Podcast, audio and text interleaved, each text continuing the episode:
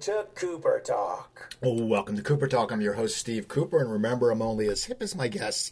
And I gotta tell you something, people. Through this stay home, I'm usually a jeans guy, but through staying home for the last few weeks, I've become a sweatpants guy. I never really wore sweats, and now I'm wearing them all the time. I go to the grocery store, I'm wearing sweats. I go to pick up toiletries, I'm wearing sweats. The other day I had a business call. I go on Zoom, I put a nice shirt on. I wore sweats. So I'm going to tell you, I think it's going to be really confusing for me when this all ends because I think a lot of people are going to be addicted to sweats. Anyway, we have a great show today. My guest, what can I say about him? I, you know, I, I go through IMDb for a lot of guests, and if I see like 180 credits or like 200 credits, I'm impressed. This gentleman has over 500 IMDb credits, people. 500. And my guest is Rob Paulsen. How you doing, Rob? Hey man, I'm good. No sweat. I'm sorry, it was teed up for me.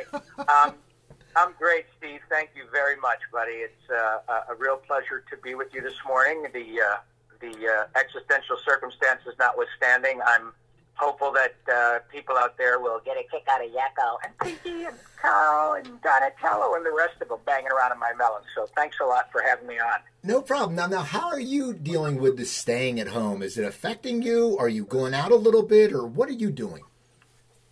Well, going out, um, we we are definitely adhering to the uh, the guidelines um, uh, set forth by uh, pretty much the governor here in, in, California, who said, "Look, stop it, just stay at home," and um, we do that. Um, I, I've heard some pretty heartening news that the uh, the curve, as it's been come to call uh, be called, has flattened a bit in LA. I don't. I, I, again, much smarter people than I are making those determinations, but we also, uh, my wife and I have a place up here in San Simeon on the central coast of California, uh, which is a fabulous place to do anything, much less sit out um, a, uh, a worldwide pandemic. So I am uh, a very, very fortunate fellow that I have a, a safe, warm place to um, to ride this out. But when it's on the beach, um, then it's just uh, I've got zero to complain about it. I'm incredibly fortunate. That's awesome. Now, I want to talk about your career. It's, you've had an amazing career,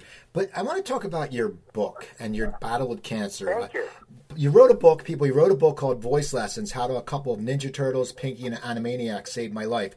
Tell me, tell me about your battle. I want to hear about this because I know you're going out and talking to people about it, and it's such a it's a subject that everyone knows someone who's been afflicted by cancer, and yours hit where your money where your moneymaker was. Tell me what happened. Yeah. Yeah, it, uh, I thank you firstly for giving me the opportunity. That's uh, that's a big deal. This is this is really what it's all about: is having nice folks like you to uh, have me come on and speak about it. That's that's where we start to make a difference. Um, uh, four years ago, actually, it's gone by so quickly, but uh, I was going through my life doing my gig, which has been an incredibly um, wonderful way to make a living. Essentially, getting paid to do it used to get you in trouble in seventh grade. Um, no problems.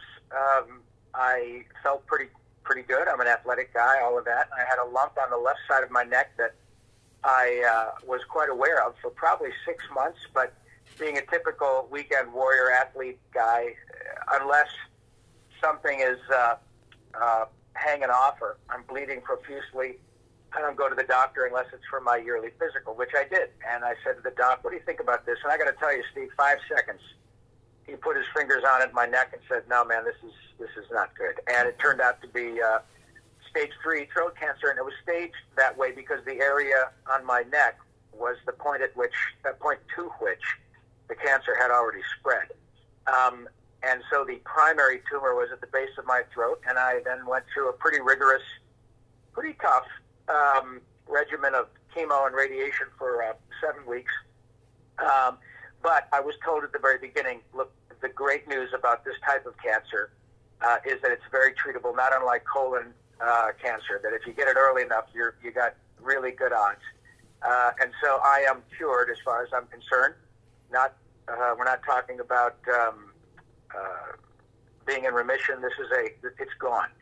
Um, and so it so happens that uh, the nice folks at the Head and Neck Cancer Alliance came to me uh, about a year ago and said, "How would you feel about being our spokestune or spokes guy for 2020?" And I was I could not jump at the opportunity fast enough. Uh, so now, uh, as a result of my book and nice people like you, I get a chance to talk about this. But I think the reason that it was probably a bit more, pardon me, um, uh, not powerful, but maybe resonates a little more with people is that what, what I do for a living. Uh, I'm a great example of look, I speak and sing at a pretty high level and have done this now for almost what 35 years here in LA. And there are hundreds of millions of people around the world that know these characters that I've had a part in creating. And if I can get back to doing this at this level after that sort of intense treatment, uh, then I'm a good example of, of why you should have this looked at because it's not only curable, but you're going to be okay. And um, and I now have, gosh, silver lining isn't adequate. I have a platinum lining to my whole cancer experience, and also the fact that, as you said earlier, cancer touches all of us. It's so sadly ubiquitous, and even pro- even more so than you know this this dreaded COVID nineteen, and uh, people get have much more dire circumstances than I. So, just the fact that it is cancer doesn't mean that it's not something you can't beat, and I'm living proof. Now, having cancer is very scary for you, but what was it like? Because when you heard it was your throat, and that's been your whole life. As I said, you've created iconic yeah. characters. What did, what went through your mind at that point? What were you thinking when you first heard that diagnosis? Well, I have to tell you that neither I nor my wife nor my son nor the people who love me freaked out. None of us did. It was that, that a perfect example of that axiom that we make plans and God laughs. Uh, you know, you, you go into your life and you go, yeah, I'm a, I'm a badass. I've got my Emmy. I've got my awards. I'm doing my groovy thing, blah, blah, blah. And, and it's, oh, yeah? How about throat cancer? Um, but I have to tell you, Steve, that not once did we freak out. And I, and I, I'm not saying that freaking out is a bad thing because it's, it's overwhelming. Okay? Everybody's got to deal with it. However, I was 59 years old. I'd had a remarkable career by any measure. I have people who love me, uh, uh, not only my fabulous family, but people who love these characters and, and sort of by extension love me, love the people who get to create these things. I had zero to be sad about. Um, I wasn't ready to stop work, so that really kind of got my attention. But uh, again, I was told at the beginning, we're going to be able to save your life. Can we save your voice to the extent that you'll be able to do it at, at the same level? We don't know. And they were very up, upfront about that. However, we do know that if you don't do this, you're going to end up like Roger Ebert, and that's not how you want to leave. It's a messy way to go.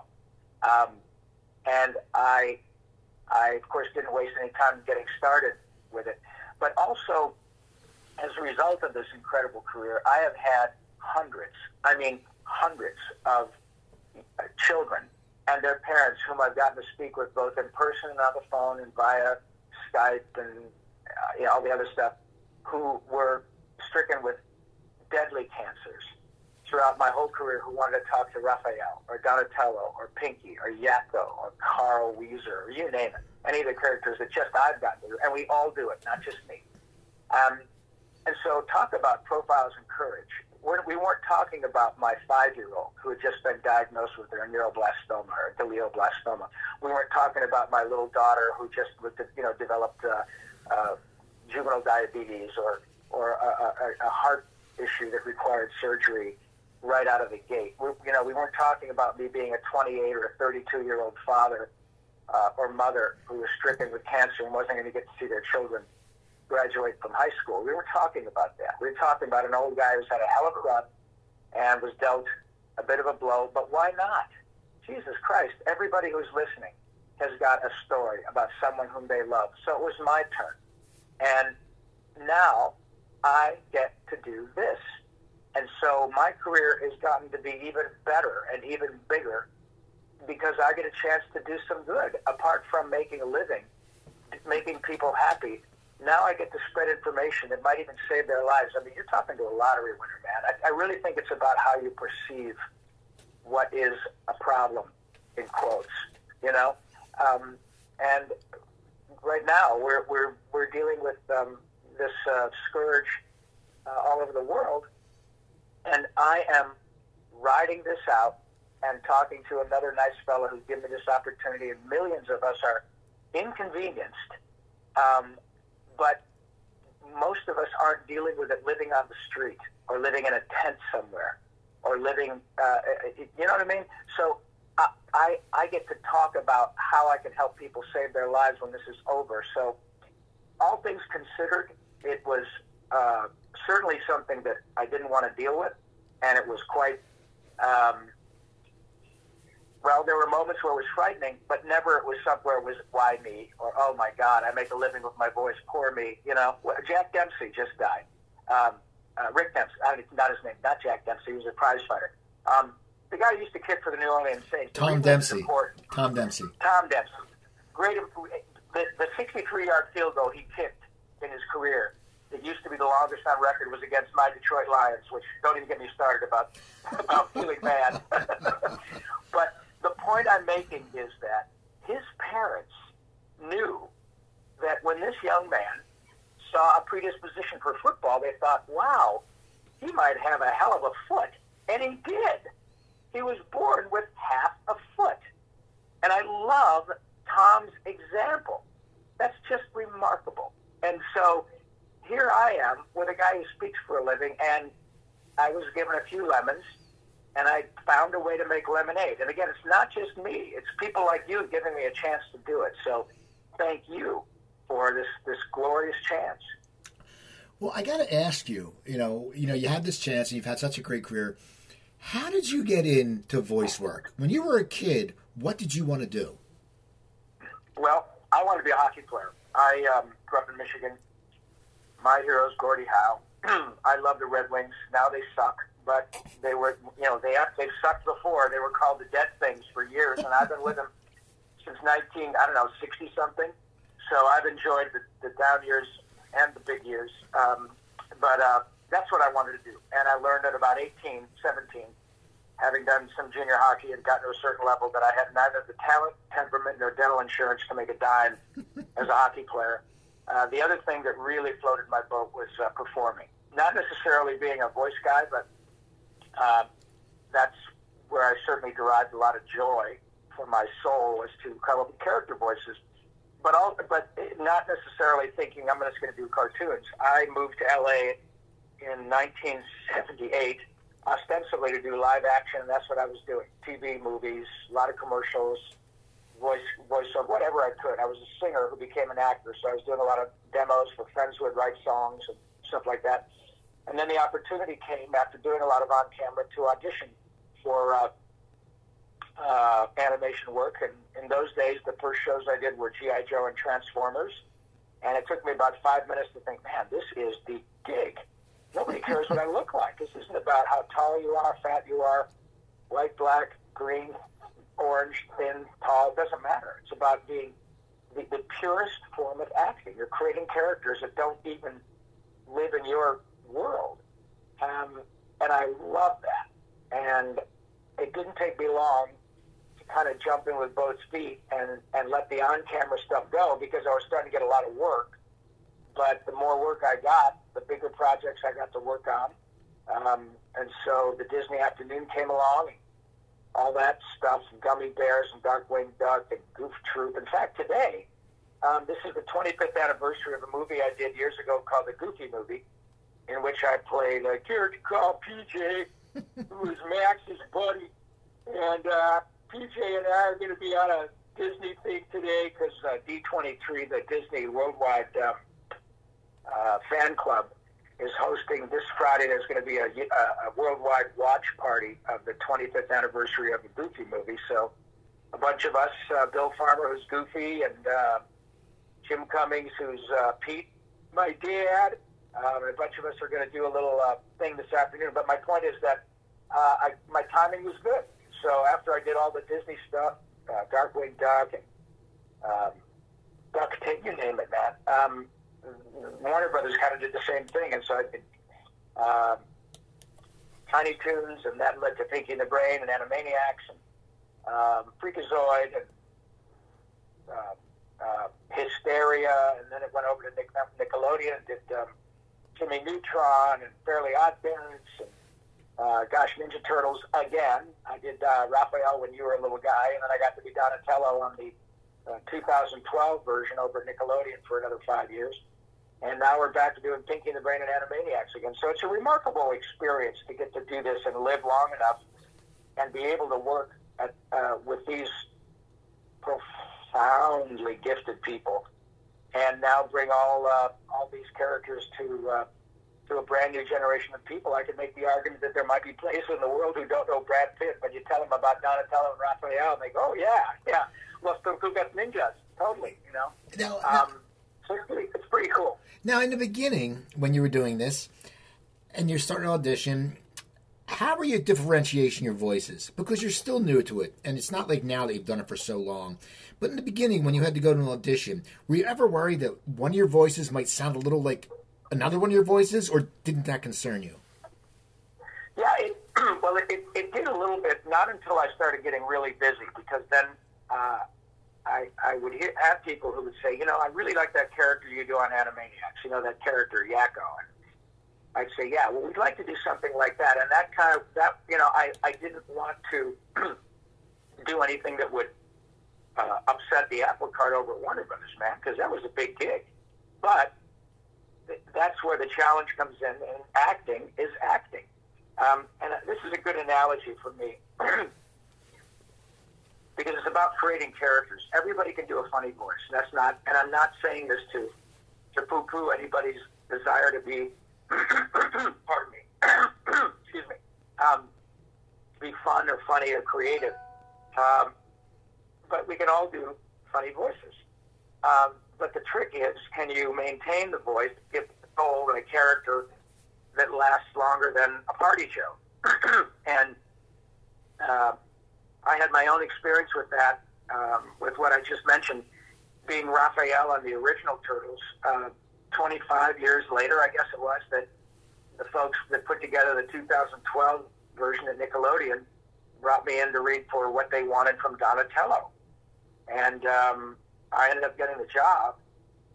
And I was a little bit concerned that a lot of folks who'd grown up watching the original Turtles might say, "Oh, well, they went, you know, they went back to the, um, you know, they went back to the well one too many times and got this guy Rob Paulsen who was on the original show, and you know, I don't know, it's going to be weird hearing Raphael coming out of Donatello's mouth. But I got to tell you, the what happened was uh, the character of Donatello was different uh, by quite a bit than what Raphael was for me. There was a lot of difference in the characters, and my job was to imbue the character of Donatello with enough of its own uh, characteristics and soul that it that people said, "Oh yeah, it kind of sounds the same, but it's completely different." And they did, and that means I did my job well. And the only way that I can make an analogy to that in terms of on camera is, and make no mistake, I'm not comparing myself to Jack Nicholson, but Jack Nicholson sounds like Jack Nicholson, and we love Jack.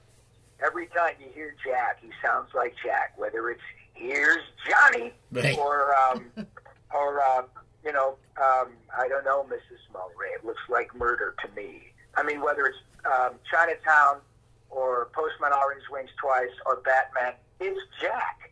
But Jack's a good actor, and so uh, his characters, you know, uh, Jake's character in Chinatown is different than than uh, Nicholson's character in Easy Rider, but he still sounds like Jack. And my Rob sounds like Rob. Raphael sounds a lot like me, and I did I don't know 200 episodes of that character. Donatello sounds a lot like me, and I don't think anybody with ears would would be unable to discern that it was the same actor. But the characters are completely different, and I, I have to tell you, I've not had one review. and Turtles is a big franchise. I've not had anybody say, "Yeah, I liked it," except Rob Paulsen being Donatello was a big mistake. not once. Not once. Um, and so it means I did my job, and I should be good at it by now, man. I've done it for 35 or 40 years. If I'm not good at it now, I got no business doing it. Now, yeah, exactly. Now, you, you made a comment. Uh, you said, you know, acting. It's it's not. It's voice acting is still acting. It's not just you know, doing a voice at a Right. party. You know, actors take an acting class, they prep that way. I know there's voiceover classes, but I don't know really how they work on, on voice actors classes. But as a voice actor, how do you prepare for a role? Is it something that you study? Like, you know, an actor will rehearse and rehearse. How do you prepare for it? Yeah, I, I did study, and I still study. Um, I did uh, a lot of improv classes, uh, the Groundlings, a lot of uh, uh, theater classes, scene study classes here in LA for years and years and years. Lots of practical experience, hundreds of performances on stage when I was a kid. I mean, in my 20s, traveling around the United States and Canada uh, before I moved to LA, and then, of course, doing a lot of live action stuff here. But I also, don't forget, I'm surrounded by the best of the best. I really did learn at the feet or at the vocal cords of the masters, as it were, because, pardon me, I'm the guy who makes my living, and I'm a little bit hoarse this morning. Uh, but I, uh, I did. I got to work with the best of the best, and I still do. Um, the people that check in on me, uh, and we all checking in on each other, my friends, are Kevin Conroy as Batman, uh, Mark Hamill as the Joker, Billy West called yesterday, Maurice LaMarche, the Brain, and um, Tress MacNeille, who's Dot and Babs, and um, the Crazy Cat Lady, and Nancy Cartwright, who's Bart from The Simpsons. You know, all these people are my friends, and so we've all grown up together. Um, John DiMaggio, Bender. I just talked to John the day before yesterday. So, you know, we're, we're all. Uh, it's almost impossible not to get better when you're around these people every day for year after year after year. I, I again, I mentioned about the, Goofy movie later today. I'm going to be around. You know, Jim Cummings. Look up Jim Cummings on IMDb, you guys. The same guy that's Winnie the Pooh is the Tasmanian Devil. How's that for range? Um, and we're going to be talking to each other later today. And we play golf together. We get. I'm around these people all the time, and so I learned by doing. Um, I also study because I know I'm going to get better. And what I study are things that I pick up from other people, people I see on TV, people I I listen to in the grocery store when we're not shut down. I swear to God, it's what other act, it's what all actors do. We are giant sponges. You've heard that phrase a lot, and it's really true. Um, and it just makes me happy. I'm really no different at 64 than I was at 14 or at 11. The same things that make my soul happy now, that just make me laugh for the sake of laughing, are things that I put into practice at work.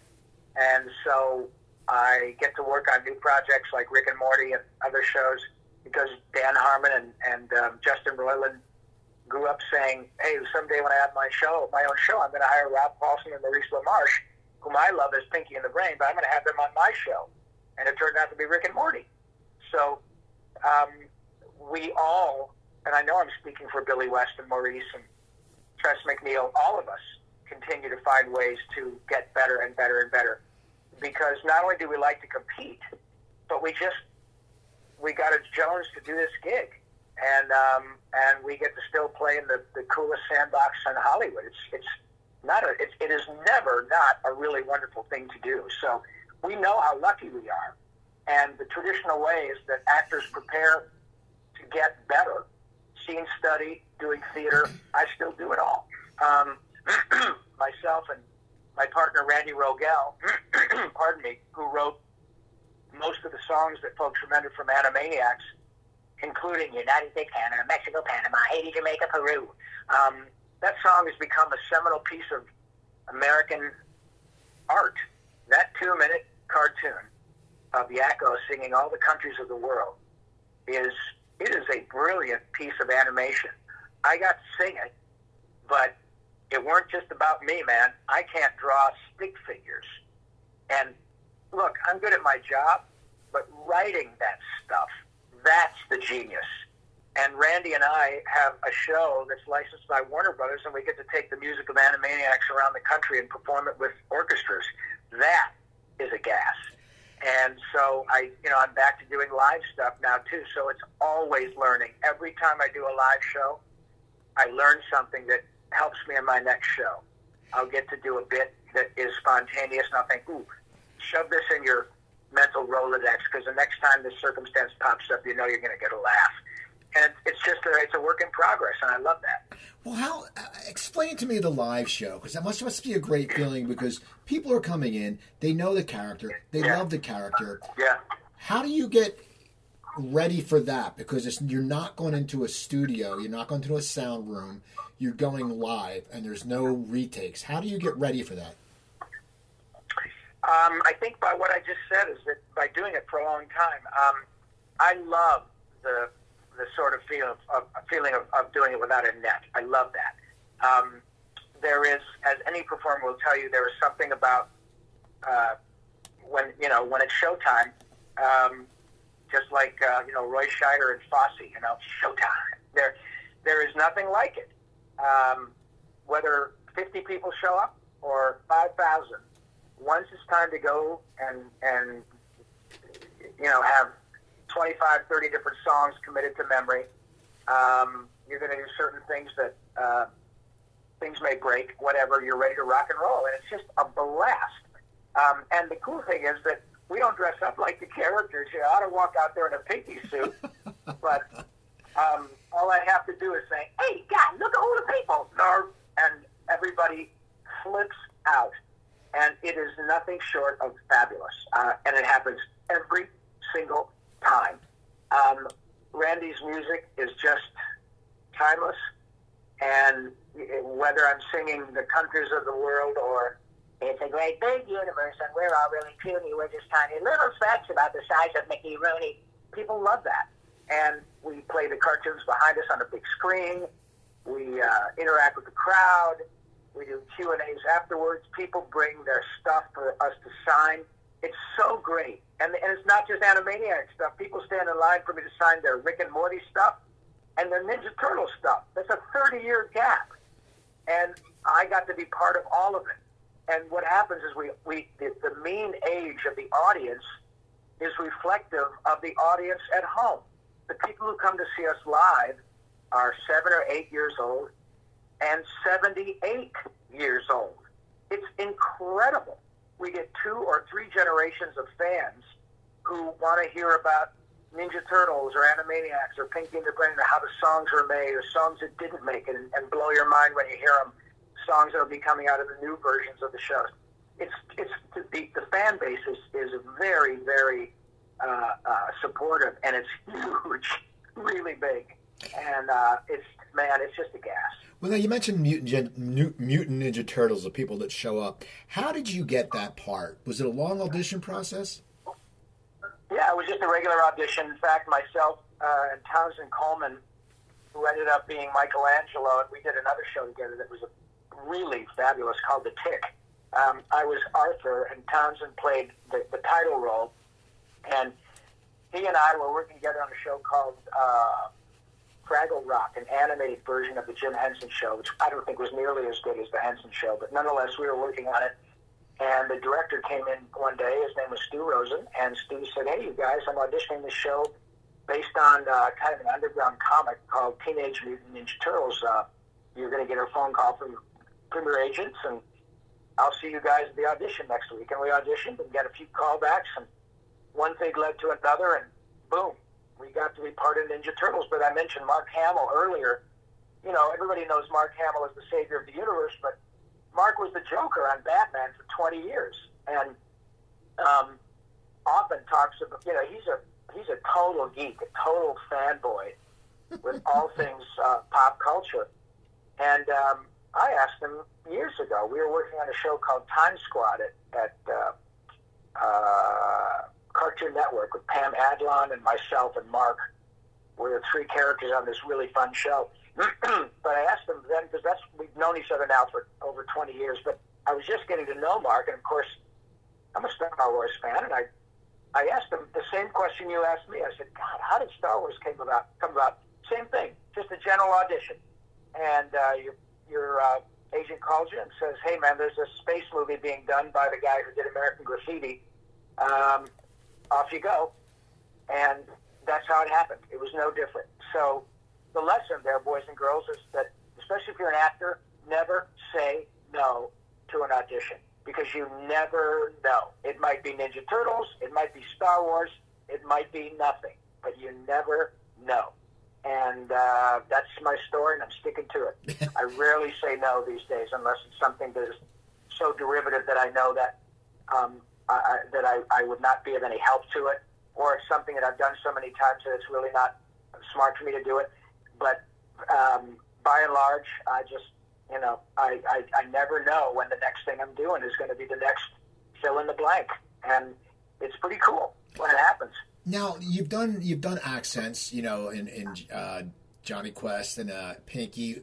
When did you start learning how to do accents? Is, is that something that you cultivated through your career? Yes, and I still work on it. Um, I've been working on the South African dialect, which is very difficult for me. It's quite hard to work. that's I found that that one to be quite uh, fascinating. Um, very difficult, uh, but uh, uh, yeah, I was I was a kid. My heroes were Victor Borge, Jonathan Winters, the Pythons, Peter Sellers, the Goon Show, um, and so Peter Ustinov, guys who did remarkable dialects. Um, and uh, I was just really transfixed by all of them. And then I got to work with Jonathan Winters a lot on Smurfs, and boy, was that a mind blower.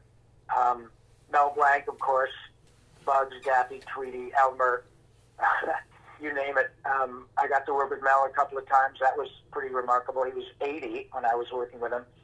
But, um, uh, and then, because I was such a huge fan of the Pythons, lo and behold, years later, Eric Idle played Pinky's mom and dad in an episode of Pinky and the Brain, and that was pretty mind blowing but yeah, I was working on that from the time I was probably seven or eight, ten years old, just because it was fun. And I had a little reel-to-reel Panasonic tape recorder, and I would record them and do uh, little sound productions with friends of mine. um, uh, so when I wasn't playing hockey, I was at home working on weird stuff in my bedroom. So there you go, kids. You never know when you're a failed hockey player. It turns out to be Pinky and Yakko. Who, who knows? It's crazy. What What did you bring to the table when you went to do Pinky? Did you have it already in your in your head, or did they give you direction and you made it your own? How did you did you develop the character? Both. Um, you kind of hit the nail on the head when you're auditioning for a character uh, on a show that has a lot of a lot of the right ingredients from the get go. I mean, you're at Warner Brothers Animation with that pedigree, and then you've got Steven Spielberg involved, and say no more. Um, you know you're already going to be dealing with the best of the best, the best animators, the best musicians, the best composers. Um, so when you get down to the nitty gritty, and you might be considered for a job on that show, um, the producers and the writers and Mr. Spielberg all have input. Um, but my choice of having Pinky have a British accent was just something I, again, as a result of my love for the Pythons, and it wasn't my only audition. Uh, I mean, I did a bunch of different things. Don't ask me to remember them because I don't. It was 27 almost years ago. But I know that I had six different callbacks over a two month period. Um, and there were lots of other stuff for both Yakko and Pinky. Um, and I also played a character called Dr. Scratch and Sniff, whom I stole from Peter Sellers because my favorite movie of all time is Dr. Strangelove. Um, but I know that I stole that character from uh, Peter Sellers, you know, and when he was the character of the doctor in the wheelchair, um, and it worked for Animaniacs. But there were a bunch of other things that I threw at the wall, and when we got right down to it, Tom Ruegger, who created the show with Mr. Spielberg, gave me a lot of room, and they settled on Yakko and Pinky and Dr. Scratch and Sniff, and I'll be forever grateful. It was a remarkable experience, and it's turned out to be a lifetime of joy. And um, boy, you're talking to a lottery winner, Steve. Now, now, the shows were so big, and people don't know who you are, and it would take you know it takes a certain person not to sit there and tell everyone, "Hey, I'm the voice of Pinky." How did you? How do you deal with it? How do you deal with it personally? Because you know, anyone who's in, in entertainment, we crave attention, and for you, everyone knows who these characters are, but they don't know you. How did you deal with that? Well, firstly, I, I you nailed it. It is uh, it, it, you know what, Steve? It's a conundrum only if you allow it to be one. Um, I have always had, I think, a fairly healthy ego. And I remember my mother, whom I miss every day. Um, I miss my dad about once every five weeks, and he would totally get that. But um, I, uh, I remember my mother saying when I was starting to get pretty good at this, and I was getting, you know, to be in. People would ask me to be in their bands or be in plays and stuff when I was a kid, and she would say, "Honey, um, just remember, if your horn is worth tooting, somebody else will toot it for you." And I never lost track of that. I thought, you know, she's right. If you're really any good at this, um, you don't need somebody else to tell you to. to um, I'm sorry, you don't need to be the one to tell your friends and family and yourself. You know when it's good, and you know when it's not. But in terms of other people, it really means a lot more coming from somebody else. It, it never excited me um, to be able to say, "Hey, guess what? I'm the guy who did blah blah blah blah blah." Um, I knew when I played well in a game, in a hockey game, and I knew when the best player on the team took a moment to say to me, "Dude, you really that that shot you let go, that that that rush you let up the ice, that was, I mean, you really played it, and and that made me feel good." So I learned that at an early age because I was not the best player on the team, obviously. Um, and then I remember telling myself, you know, because my mom again asked me when I started to work a lot. She said, "Wow, I guess you really made it, honey." And I know what she meant. She meant because I was able to buy a house and cars and and uh, braces on my kids' teeth like normal people. But for me, it was about being uh, uh, congratulated or included by people whom I admired. And I always told my, my parents that I would feel like I made it when I was respected by the people whom I respect. And when that started to happen, that is a feeling unlike um, anything that I ever would have gotten by tooting my own horn. Um, to be able to uh, get a compliment from people whom I would stop what I'm doing to go listen to, or make it a point to say, I don't have any work today. I'm going to go watch this woman record. I'm going to go watch this woman sing uh, because she really is the, you know, these knees. And then to work with this person and say, hey man, I, wow, where did you come up with that? That's really what this is about. Um, and you know what? It turns out that in the long run, it's come full circle because of nice people like you and the IMDb and, uh, you know, uh, going to doing tons of live performances and Comic Cons all over the world, um, which will hopefully come back. But every time I go somewhere and sing uh, the countries of the world, somebody videos it and puts it online. And now I can be at a farmer's market here in San Simeon. It happened a couple of months ago. I was buying some tomatoes. And this sweet kid from a farm somewhere in Paso Robles says, Are you Rob Paulsen? yeah, are you with the IRS? How do you know me? You know? He said, "Oh my God, I'm a huge fan. All my my all my friends, man, we watch you, and been getting videos and probably even podcasting. So it's changing um, because of the nature of of social media. And I, I have to tell you, man, if you and I were having this lovely conversation in a in a diner in Jersey, and the waitress found out who I was and probably who you were, they would flip out, but not in a way that is off-putting.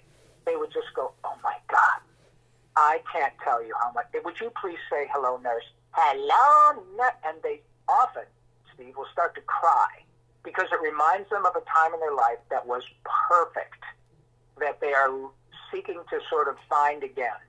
And just that voice does that to them. And and again, let's make it clear. I learned very early. I'm. I, it's not the Rob Paulsen show. I'm part of it.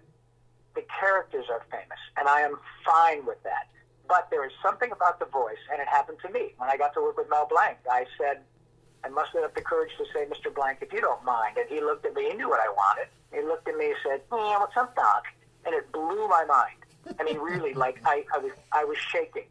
Uh, I really did. I mean, I, I it was off-putting in a really, really cool way, but it was like bizarre how it affected me. And um, go back and watch uh, Mel Blanc on the Tonight Show with Johnny Carson on YouTube, and within a, a 20, 30 seconds, he's got Johnny and the whole audience in the palm of his hand. He looks nothing like Bugs, you know? it doesn't matter. He's, he's a god to them. And um, he knows that, that he didn't draw. That was Chuck, the genius of Chuck Jones. It's a hugely collaborative effort, but this is a long, rambling way of, and clearly I have no trouble making a living as uh, speaking, but it's a long, rambling way of, of making sense out of the fact that the characters are the famous, but don't feel sorry for me. I uh, I enjoy a lot of uh, incredible uh, sort of tangential fame, but um, nobody there's no downside to it because when people find out what I do and they want to hear more of it, it just makes everybody happy. There's no downside. It's not uh, cumbersome. It's not oh shit I can't go into Target today. None of that. And I have friends to whom that's a problem. Um, they're all really nice, but they have days when they just don't feel like taking a selfie, and um, they have to sort of be careful not to not to be in a bad mood.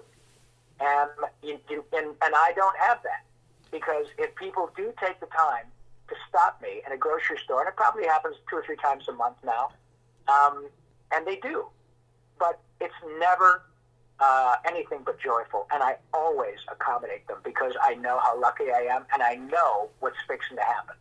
As soon as I say "narf," they do what you're probably doing. They smile. They go, "Oh my god! Oh my god!" So I, I know that it's a happy experience, and I can't get enough of it. It's it's um, I really don't. When I get these great opportunities to talk to people like you, I, I really don't know how to quantify how lucky I am. So you're doing me a big favor by reminding me. well, thanks. I got a question for you. Besides the characters, you've done voiceover work too. Like, what are some of the voiceover campaigns you've done? The campaigns? Oh gosh, um, probably the one that people know the most is um, I did a character for seven years for Honda called Mr. Opportunity, where um, I sold uh, Hondas, a little animated guy who was Mr. Opportunity. At the end of the the end of every model year, they would have the uh, the uh, year end. You know, I'm Mr. Opportunity, and I'm knocking, ding ding. But I did this really bitchin' commercial years ago. It was, it's a great campaign, but I was only in one commercial, but I was in the first one. And um, you guys probably remember the Got Milk campaign, but there was this the, the first commercial was with me and an actor named Sean Whalen. Uh, I did the voiceover part. I was a I played the character, a guy on a radio who was uh, doing a uh, a contest for ten thousand dollars. Name the composer. Uh, mm-hmm. Uh, no, no, it was it was name um, uh, who shot Alexander Hamilton in the famous duel, and the answer was uh, is of course um, Aaron Burr. But this wonderful actor, Sean Whalen, great character actor, uh, is sitting in a uh, it's a very clever spot he's sort of a night watchman in a in a museum eating a peanut butter sandwich, and he's listening to the radio when I come on and say for ten thousand dollars, and he calls in, and he's got a peanut butter sandwich in his mouth, and he says Aaron Burr, but it sounds like oh Burr, and he goes, oh no, wait a minute, he goes to get a, some milk, and he's out of milk, and I'm the guy that I can't understand what he's saying, and so I say, oh, I'm sorry, better luck next time, click, and then they cut to him and he's saying, oh, no. and then the guy comes on and says, got milk. But that commercial is a fantastic commercial. It's so clever. And it turns out it was directed by um, Michael Bay, who went on to, you know, Transformers fame and all those big blockbuster movies.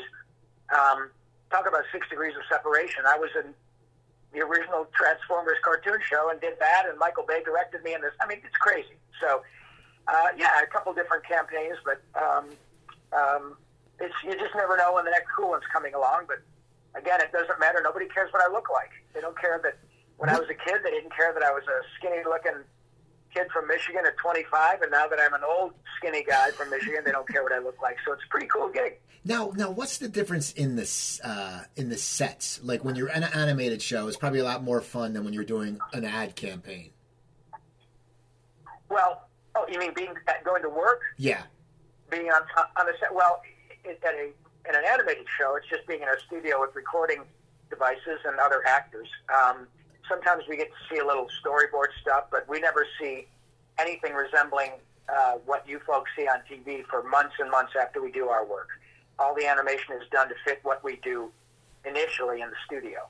Um, that way, we're not limited by what's on the screen. We can improvise, and writers can tweak a line, and then the animation is done to fit what we do. Um, but um, when you go to work on a movie set, of course, if you're working on something like uh, uh, Beetlejuice, God, it's, your, it's a fantastic set. Or The Grinch, you know, it's all just just fantasy. Um, depending on the movie, you know, it's just a lot of lights and stuff. And uh, the great thing about animation is you're not limited by by the daylight. You can work on things and knock out two or three shows in a day. Like I would go from working on Animaniacs in the morning to uh, Fairly Odd Parents in the early afternoon, and uh, The Mask um, in the late afternoon. So uh, that often happened, and um, it's a it's pretty cool to go and work in several different worlds in one day. Now, now when when you were in The Mask, you were playing a character that was already in a movie. How do you adapt to that? Because Yes. you don't want to imitate it really. I'm sure you want to bring your own angle to it. How do you develop a character like that?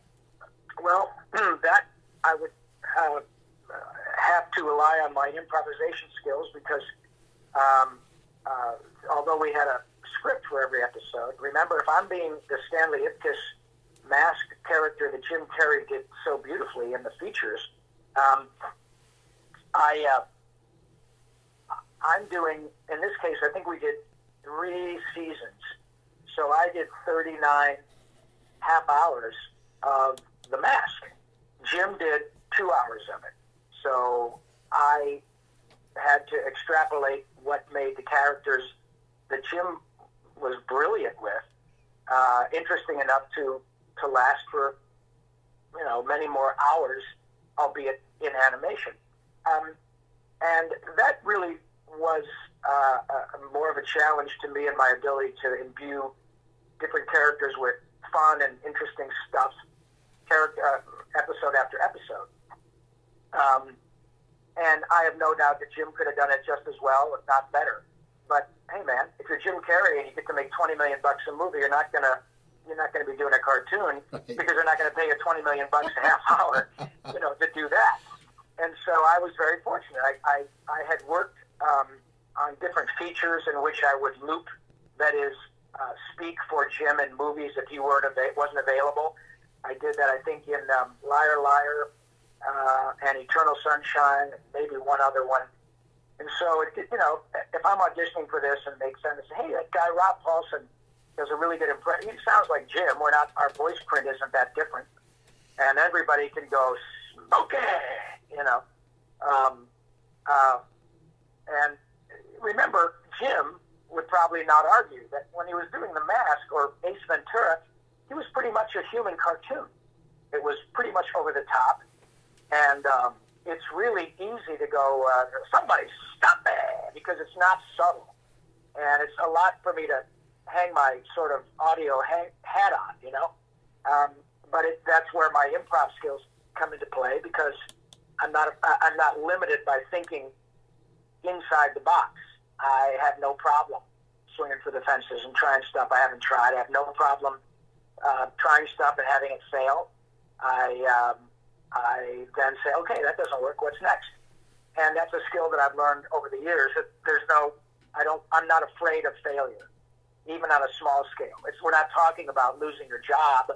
We're talking about, okay, that didn't work. That sucked. Mean, in fact, that was really bad. So let's laugh at it and go on to the next one. And I'm not afraid of that. I'm not. I'm not at all limited by my uh, my physicality and my um, um, uh, uh, my ego. It doesn't come into play. I- I'm not afraid of having somebody say, "Nah, that sucked. Let's try something else." So that's how that works. Um, I'm I just am willing to play, and everybody who does this is willing to play, and we're not limited by by uh, you know whether or not it works. Now, So what? It didn't work. We'll try it again. I, I got a question for you because we had talked about your cancer in the beginning. How long were you out of work, and what was your first role coming back when you knew you were better? Great question. Um, yeah, I was down for about oh three months, I guess, um, and I probably should have been out longer, but I really was chomping on the bit to get back in it, uh, back in the saddle. and I think probably, as I said, my wife would tell you that I went back too early, uh, and that I, I really, really wanted to. I, I, it was really important for me, and I know that a lot of folks who deal with life-threatening uh, issues just can't wait to get back at it uh, because it's a part of who we are, and it also indicates that we're that we're okay. You know, something that I was familiar with, and it satisfied me and my family on a lot of levels, um, both personally and professionally. And I, I really needed to feel like I had some control, and so that's why I did it. The first show I went back and it was a, show that I was working with my dear sweet Tress MacNeille. Um, uh, we were doing uh, the, the most recent version of a show called for Netflix. Who owned it? A really sweet little kids show called Veggie Tales, and um, uh, we were doing it for Netflix, and I went back to work. Um, and um, it was my dear friend Doug TenNapel uh, who was producing it. He created a show years ago uh, on which I worked uh, called Earthworm Jim, and then we went on to do another one together for Nickelodeon called Cat Scratch. Uh, so I worked with him a lot, and he was one of the folks that I let know when I was diagnosed because we were going to have to kind of put things on hold. I said to Doug, "Hey, I think I'm ready to come back to work," and he, of course, said, "No, no, no, not unless you're ready." And I said, "Yeah, I am." And um, I uh, I had to sing a song, and it was a bit of a struggle. I had lost a couple of notes on the top end of my range. It turns out it was it was only transitory. Uh, I, I pretty much got it all back now, but this was a few years ago, and it was such a glorious thing to be back in the saddle. But I was really kind of hard on myself, and and um, Doug kept saying, "No, no, man, the song sounds great. In fact, look, let's just we've got two great takes. Don't do any more." And I kept saying, "No, no, no. I really, I really want to do another one." He said, "No, really, we got it." And I'll be damned, he was right. We went back to to uh, do some post production work on it. Um, about four or five months later, when I was doing much better, and I came in and I said, "Oh boy, I can't wait to hear this." And you know what? It was really good. And I had maybe maybe one or two notes that didn't work, and I had to fix it. It took me about four minutes to fix it. It was not at all as bad as I, as I thought it was. They kept everything. Nobody was any the wiser except for except for me. And the, the lesson was very valuable because there was somebody who cared about me. It wasn't, wasn't a family member, but part of my showbiz family. And he kept telling me, know, Robbie, it sounds really good, but I was way too hard on myself because I thought that I needed to be perfect. And it turns out that I was pretty damn close to perfect, literally months after I'd had my throat radiated every day. Um, and so that was a really great learning experience uh, for me moving forward to give myself a break and to say, you know what, sometimes the best you can do is good enough. Um, and uh, I, it, it, things change. You adapt. Um, can I still do what I did at 24? Um, in some cases, yes. In, in some cases, I'm way better. In some cases, I can't do the same things. But you know what? I remember hearing, um, I'm a big rock and roll fan. I remember hearing um, uh, Led Zeppelin do their one-off concert 10 years ago or 12 years ago um, when Robert Plant was a bit old, probably about the age I am right now. And he didn't sound like Robert Plant in 1973 but he was fantastic. And he made choices that were utterly appropriate because the, the notes he hit, and some of which he could still do, but some of which he couldn't. It didn't matter because he was doing it at such a high level with such soul that no one else could do it that way. And the truth is, no one else can do what I do this way. No one else can do what you do your way. And I learned that sometimes the very best I can do is good enough. And that is what the audience is left with. Um, and so it's a huge learning curve that lasts until we punch our ticket. And that's the truth. Before we go, I got a question for you. You do a lot of comic cons and you know you're out and about, people know you. Who gets the biggest reaction of your characters?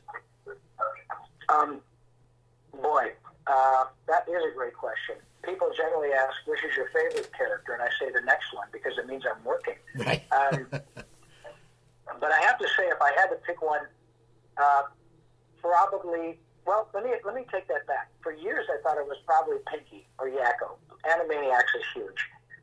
something about Ninja Turtles that is that is imbued in the souls of millions of people. But in terms of the biggest reaction, people love. I have to say Pinky. However, lately, in the last three or four years, I did a character in a show called uh, Jimmy Neutron Boy Genius. There was a character guy named Carl Wheezer, who's this little chubby guy who was Jimmy's buddy.